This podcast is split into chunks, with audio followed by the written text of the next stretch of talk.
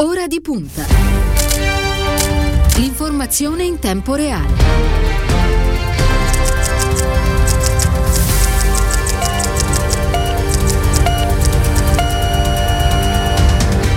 È lunedì 29 marzo, buon pomeriggio e ben ritrovati a Ora di Punta da parte di Stefano Cagelli. Sono le 14 e 4 minuti e apriamo il nostro spazio di analisi e di discussione pomeridiano che ci accompagna tutti i giorni a quest'ora, dal lunedì al venerdì. Eh, prima di entrare nel vivo della nostra trasmissione, però, fatemi salutare la nostra squadra tecnica, composta oggi dalla nostra Ilenia Daniello in regia e Andrea Draghetti allo streaming. Prima di passare alla nostra discussione e presentarvi il nostro ospite, di oggi, però andiamo a leggere come di consueto le aperture dei principali siti di informazione italiani in questo momento. Partiamo da Repubblica che apre con la notizia che arriva da Londra. Londra sorride, nessun morto di Covid nelle ultime 24 ore, per la prima volta dopo sei mesi, sicuramente un'ottima notizia che arriva da Londra. Eh, di spalla, fra seconde case e pranzi in famiglia, tutte le regole della settimana di Pasqua. Poi da Suez arriva la notizia che è stata liberata la porta container che bloccava il canale, ma la nave non è ancora in grado di navigare. E poi l'allarme, allarme terapie intensive, arriva il picco, ospedali in crisi in ben 13 regioni. Andiamo velocemente a vedere l'apertura del Corriere, Corriere.it, il capo della protezione civile Curcio, siamo in guerra, servono norme da guerra. Dal picnic ai negozi, cosa si può fare nei tre eh, nei giorni 3, 4 e 5 aprile, diciamo i giorni di Pasqua. Eh, andiamo velocemente alla stampa. Uh, Pasqua in rosso, divieto di spostamenti e niente seconde case, ma si può prendere un volo per la Spagna. Eh, questo è diciamo, un, paradosso di cui parleremo probabilmente con il nostro ospite. Eh, ecco i paesi raggiungibili, cioè l'elenco dei paesi sulla stampa. Draghi valuta i nuovi ristori selettivi. Sulle riaperture si tratta con la Lega. Eh, parleremo di questo, di attualità, di politica, di tutto ciò che sta succedendo in questi giorni nel nostro paese. Lo faremo con Francesco Boccia, a cui do subito il benvenuto che ci ha raggiunto in studio. Buona giornata a tutti voi. Grazie per aver accettato il nostro invito, deputato del Partito Democratico, responsabile autonomie territoriali ed enti locali nella nuova segreteria DEM. Allora, eh, grazie per aver accettato il nostro invito. Prima di passare alla nostra intervista, però, fatemi salutare i radioascoltatori delle emittenti radiofoniche Controradio di Bari e Discovox di Brindisi, che hanno deciso oggi di trasmettere in diretta la nostra chiacchierata di oggi. Boccia, dunque, eh, partiamo ovviamente allora, dalla... Li saluto con affetto. Eh certo, giustamente. Doppio, perché con sono, regionali. sono di casa. Sì, sì, esatto. Certo. Eh, dunque, partiamo ovviamente dalla situazione legata alla lotta alla pandemia. L'obiettivo dichiarato del generale Figliuolo è arrivare entro maggio alla possibilità di realizzare 500.000 vaccini al giorno. La sensazione è che il mese di aprile sarà quello decisivo nella lotta al Covid, è corretto? Oh, la sensazione è quella che eh, stanno arrivando i vaccini il nodo è sempre stato quello, i tempi di consegna delle dosi e mm, le, le, aziende farmaceutiche ora si sono impegnate a rispettare quelle scadenze. Siamo in questo momento a 250.000 somministrazioni al giorno, quindi ogni quattro giorni ci sono un milione di somministrazioni.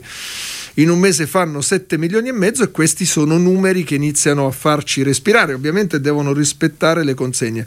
Esattamente il programma che c'era tre mesi fa, che se rispettato nelle consegne ci porterà in estate ad avere una parte consistente della popolazione italiana vaccinata. Che è il grande obiettivo. Che è il grande obiettivo e ovviamente accanto a questo obiettivo va eh, sostenuto sempre il, l'obiettivo parallelo, cioè quello di un ritorno alla vita in piena sicurezza, perché non dobbiamo mai dimenticare che ci sono operatori sanitari che ogni giorno dedicano la loro vita, e purtroppo alcuni l'hanno anche donata a tutti noi, per eh, salvare la vita di tanti altri italiani e tante italiane che sono state purtroppo travolte dal virus. E, e, ed è un continuo impegno degli operatori sanitari, degli amministratori locali che sono sul territorio, degli insegnanti che sono eh, chiamati a fare un lavoro che non avevano mai fatto prima nella storia, così come delle forze armate e delle forze dell'ordine. Cioè,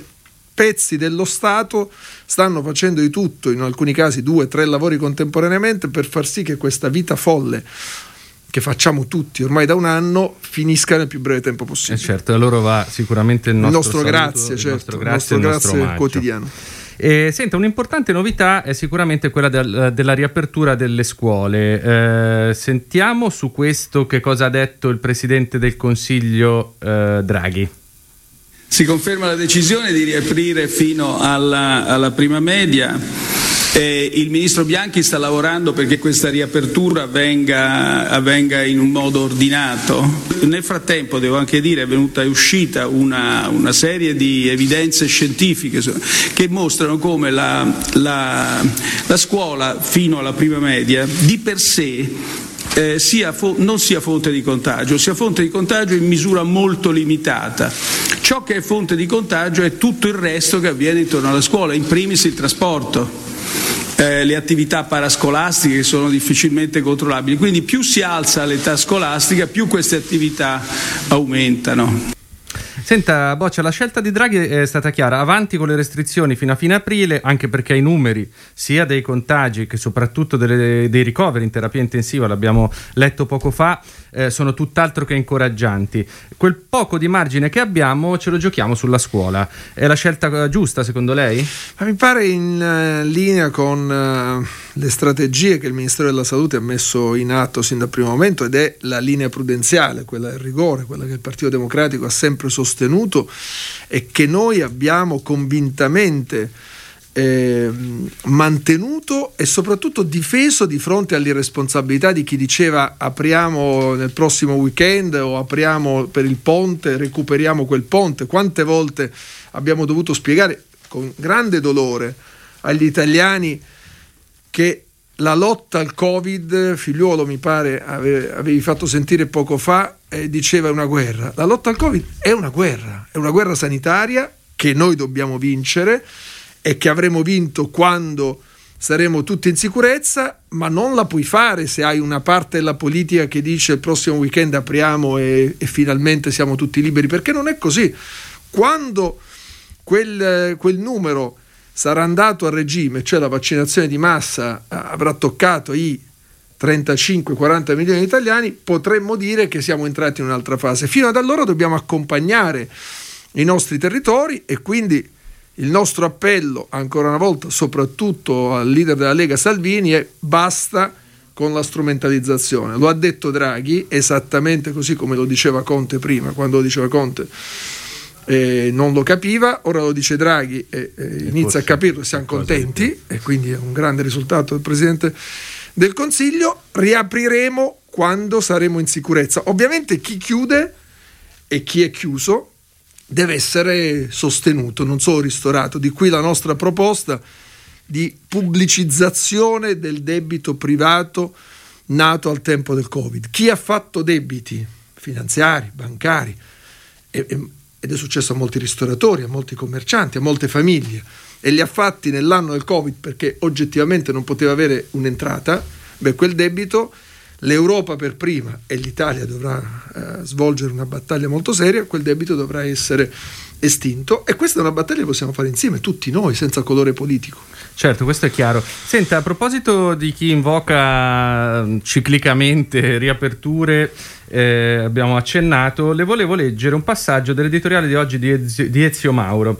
Eh, su Repubblica ovviamente. Quando Salvini giudica impensabile chiudere eh, l'Italia per l'intero mese di aprile e Draghi gli risponde se sia pensabile o impensabile dipende solo dai dati, si confrontano la, demog- la demagogia travestita da buonsenso e la responsabilità rivestita da pedagogia della politica. I dati sono l'unico ancoraggio scientifico nella lotta al virus, l'unico riferimento oggettivo, dunque l'unica garanzia per i cittadini.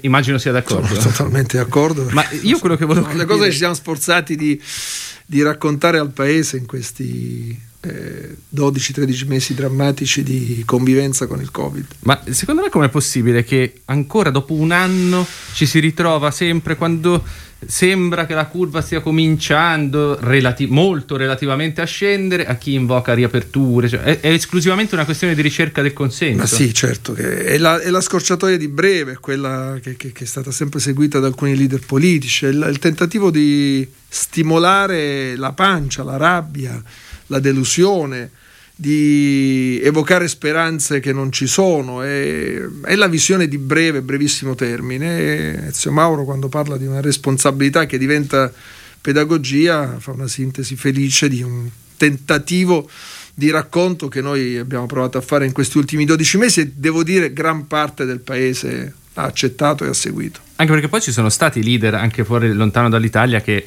diciamo, eh, sono partiti in un modo e certo, strada facendo hanno cambiato. Oggi, siamo Boris Johnson. Oggi, sì, sì, infatti, diciamo, la citazione più semplice. Eh, resto basito quando mi dicono ah, l'Inghilterra è un modello. Ora, io diciamo, ho, ho anche mio figlio grande che vive lì e studia lì, è dovuto, dovuto scappare in Italia per fortuna, Beh, diciamo in tempo. Sono stati, sono stati nel caos, sì, sì, ma nel totale caos, caos ma c- c'erano mesi interi in cui la gente veniva ricoverata e non si avevano notizie su dove fossero per giorni.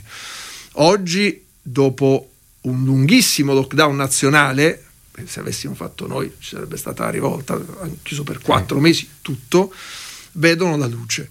Noi abbiamo scelto la strada della diciamo parziale convivenza dopo un lockdown iniziale di otto settimane e, e io sono orgoglioso della sanità italiana. Devo dire, lo dico con grande chiarezza, non la cambierei con nessuna sanità al mondo, perché da noi tutti coloro che hanno bisogno hanno in tempo reale l'intervento della sanità pubblica. Anzi, se c'è un insegnamento che cogliamo da questa tragedia globale è che ci vuole più sanità pubblica, tanta più sanità pubblica ci vuole tanta prevenzione territoriale. Ne hanno bisogno gli anziani, ne hanno bisogno i fragili, i più deboli e questa è una battaglia che il Partito Democratico farà ogni giorno e senza sosta. Senta, approfittiamo della sua presenza e ovviamente del suo precedente incarico di governo proprio per aprire il tema legato al rapporto tra governo e regioni. Le polemiche non mancano, ci sono governatori che chiedono di riaprire ristoranti, altri che si muovono in autonomia sui vaccini, regioni o province che anticipano le altre, per esempio nella riapertura delle scuole, regioni che stanno andando a rilento con le vaccinazioni. Insomma, c'è grande confusione eh, sotto al cielo. Le chiederei proprio questo, visto che è stato un protagonista del governo proprio con il ruolo di coordinare il lavoro e, e il rapporto con le regioni. Eh, quanto è urgente secondo lei mettere mano a questa materia e che cosa andrebbe fatto? Guardi, nel rapporto eh, regioni enti locali serve eh, l'atteggiamento del buon padre di famiglia, non, non serve salire su una pedana e dare patenti a qualcuno, perché i sindaci sono autorità sanitarie locali.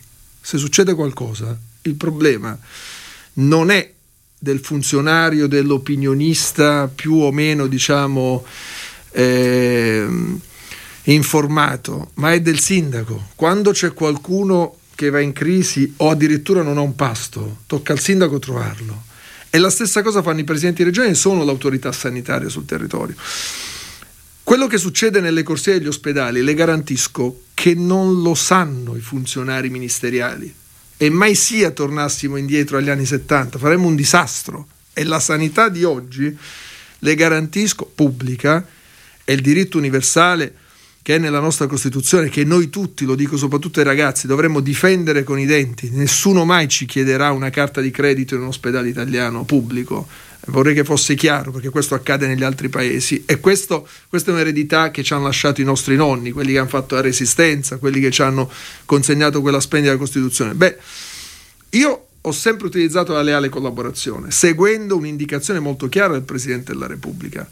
Eh, Mattarella e penso che questa sia l'unica strada possibile perché quando un presidente di regione è in difficoltà non puoi giudicarlo, devi aiutarlo, devi andargli incontro Pensare da Roma di dire cosa devono fare in una corsia di un ospedale è pura demagogia. Non lo si fa. Quello che si deve fare e che Speranza ha fatto, e per questo lo sosteniamo, è in profilassi internazionale, come siamo, attuare la Costituzione, dare linee guida stringenti, forti e pretendere l'attuazione in tempi certi. Ma quando c'è una regione, a differenza di altri, che va in difficoltà, la si aiuta.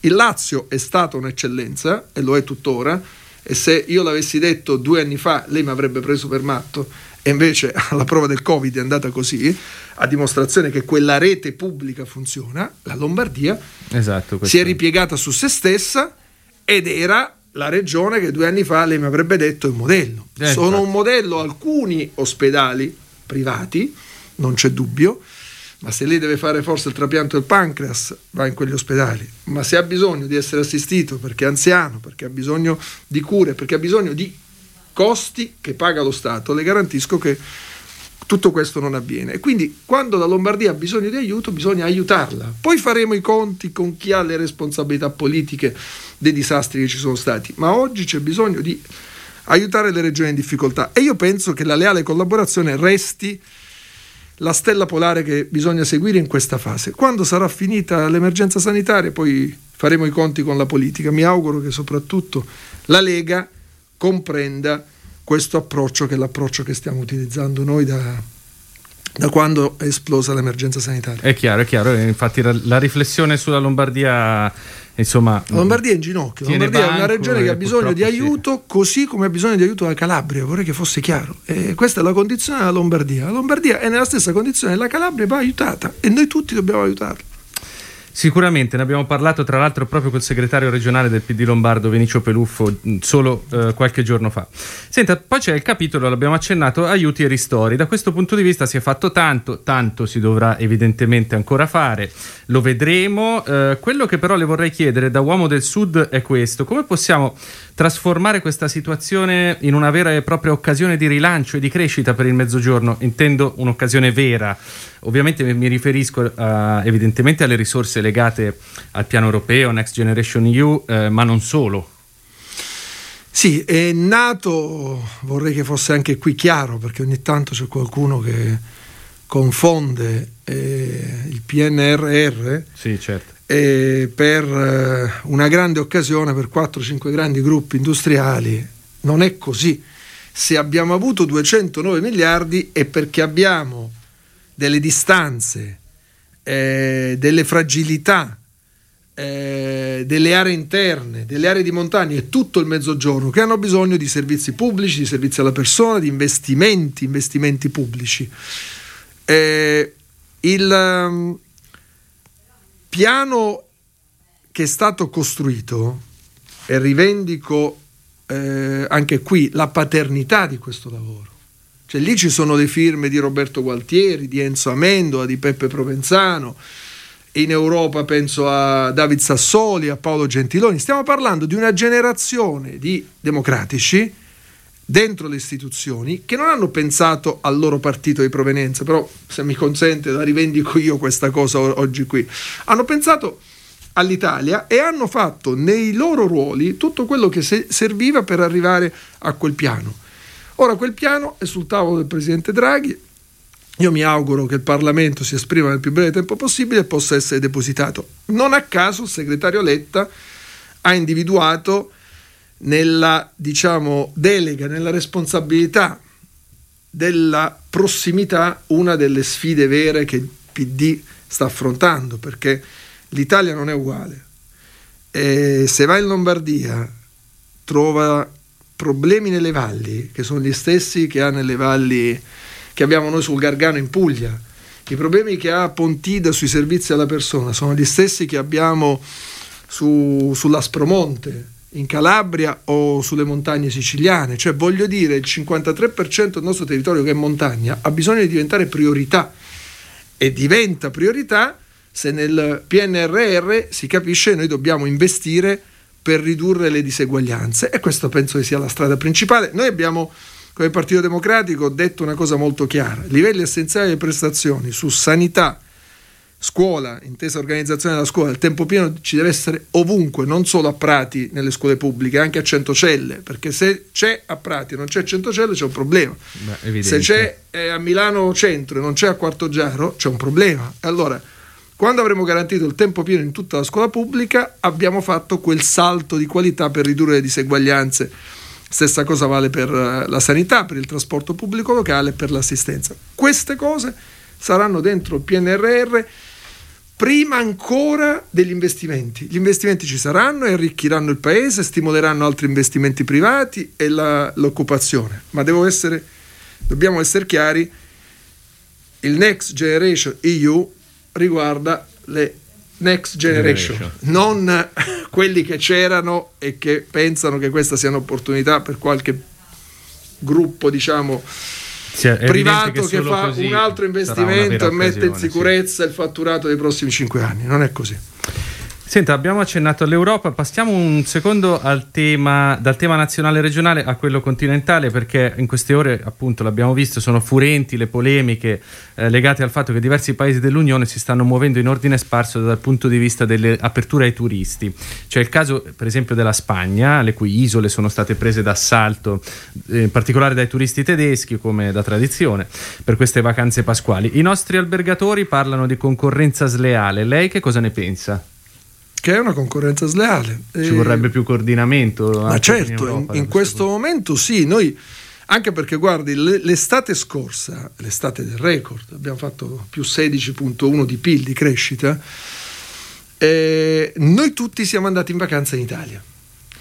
C'è stata però una minoranza di italiani, c'è sempre una minoranza di italiani che diciamo eh, prova a, ad evitare diciamo, di seguire le indicazioni generali, noi non chiudemmo il paese, lo riaprimmo in alcuni, eh, in alcuni paesi. Se vi guardate i dati, la circolazione del virus a settembre aveva come genesi eh, i turisti che erano stati a Malta, in Croazia, Croazia eh, soprattutto Malta e Croazia, e, e qualcosa anche da Cipro. Erano pochi perché stiamo parlando complessivamente, si stimavano un'uscita di 300, 350, 400 mila persone, ma fecero un danno enorme. E io non penso che oggi eh, andare in Spagna sia, lo, lo dico con il massimo rispetto verso la Spagna, lo dico anche per gli spagnoli, non ha senso oggi girare subito per motivi turistici.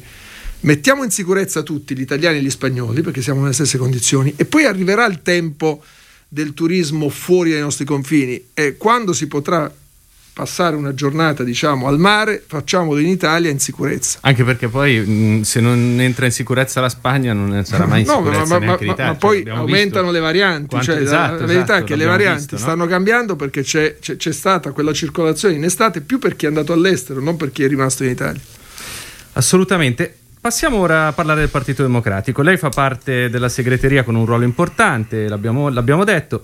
Eh, vorrei chiederle come giudica i primi passi della nuova segreteria di Enrico Letta. Era quello che serviva dopo lo shock delle dimissioni di Zingaretti?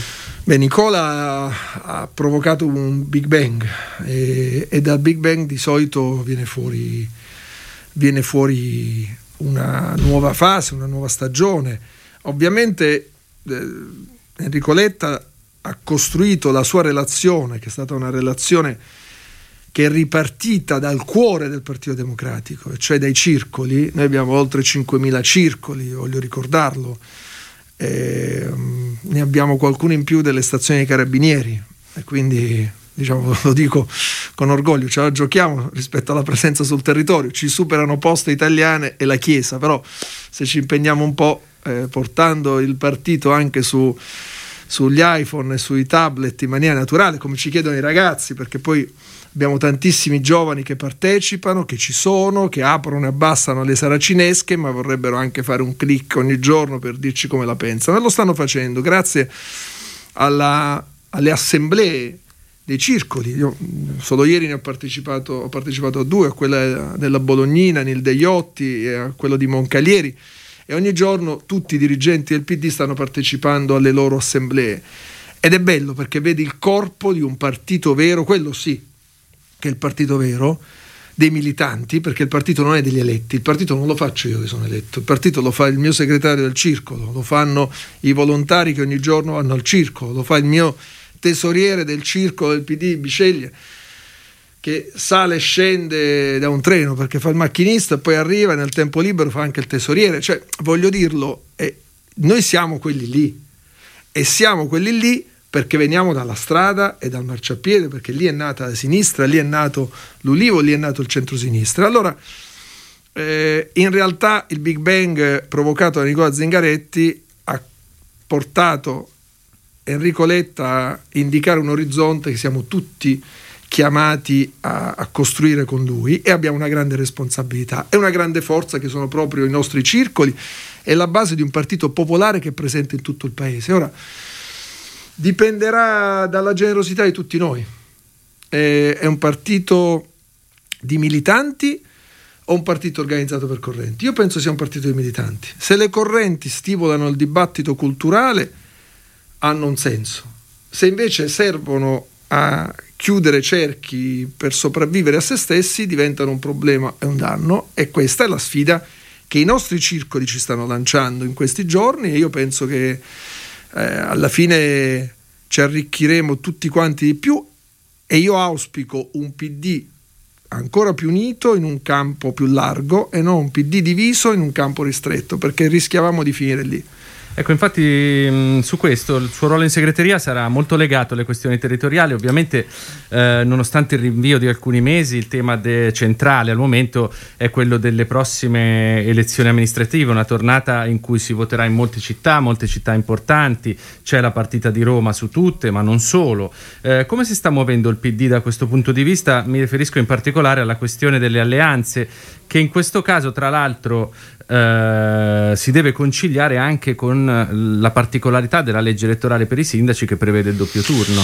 Certo, il Partito Democratico sta facendo quello che eh, tutti si aspettavano facesse finalmente quando Enrico Letta lo ha detto. Eh, si è messo in moto un meccanismo diciamo, di costruzione che, che oggi è sotto gli occhi di tutti e che devo dire dal punto di vista proprio della interpretazione della società era partita con Piazza Grande ed era il lavoro che Zingaretti aveva iniziato. Oggi noi stiamo provando a costruire un campo largo, ovviamente sui nostri valori, sono quelli che abbiamo trattato in questa conversazione, eh, ambiente, sviluppo sostenibile, sa- sanità pubblica, scuola pubblica ancora più forte, un europeismo eh, netto, chiaro, evidente, centralità della persona, tutto questo lo stiamo costruendo nelle città metropolitane allargando il campo e quindi eh, stiamo ascoltando tutti, ovviamente i vertici del nostro partito, i militanti,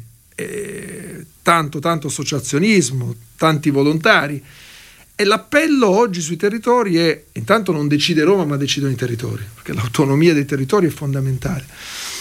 Eh, il segretario nazionale da una rotta e la rotta è allarghiamo il campo con un PD unito e ovviamente costruiamo un fronte sociale ampio. In quel fronte sociale, dove è possibile, l'auspicio è che ci sia il Movimento 5 Stelle che sta vivendo un altro Big Bang, se mi posso permettere, che è quello che porta alla guida del movimento con Giuseppe Conte e nelle prossime settimane presenteranno al Paese anche il loro orizzonte e io penso che sia naturale dove si può, perché come diceva lei, ha eh, fatto bene a sottolinearlo, la legge elettorale per le amministrative consente anche l'alleanza nel secondo turno, ma io do sempre per scontato che il, par- il partito, il movimento politico che ha avuto, eh, diciamo, nelle sue origini e ha nelle sue radici, ha avuto personalità come Togliatti e De Gasperi, Moro e Berlinguer non può allearsi certo con Salvini e Meloni.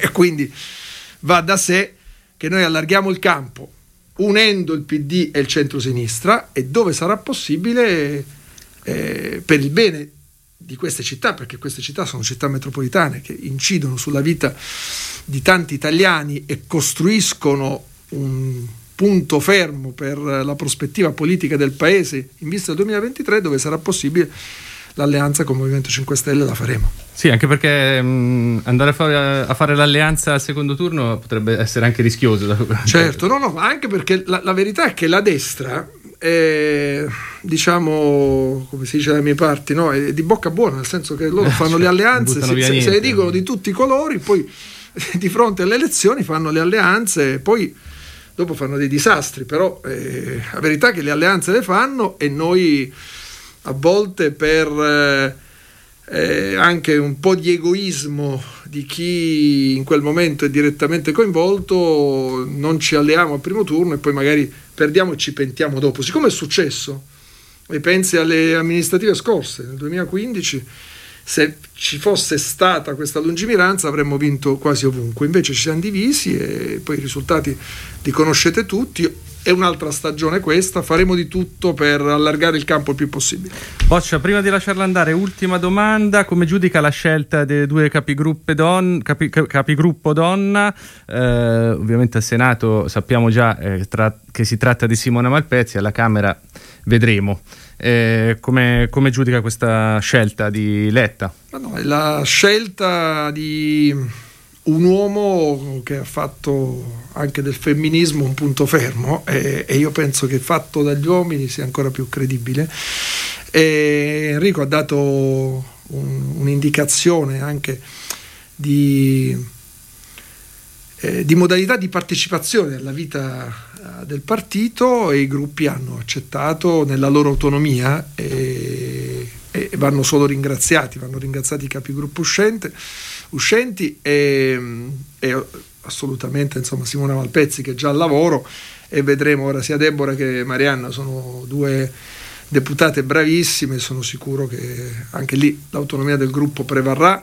L'importante è aver eh, costruito questo nuovo corso sapendo che lo stiamo facendo per eh, dare diciamo, al Paese una visione nuova e non, non è una pagella né, né, una valutazione, ma è uno sforzo che il partito sta facendo e dovrà continuare a fare in tutte le istituzioni. Bene, grazie. Ringrazio davvero Francesco Boccia, grazie. responsabile autonomia, autonomia, territoriale ed enti locali grazie. del Partito Democratico. Grazie a voi, buona giornata. Torneremo a, a, verificare tutto in breve, in breve, tempo se le fa piacere. E per il momento, ora di punta si ferma, eh, torniamo dopo una breve pausa con la nostra pagina di esteri.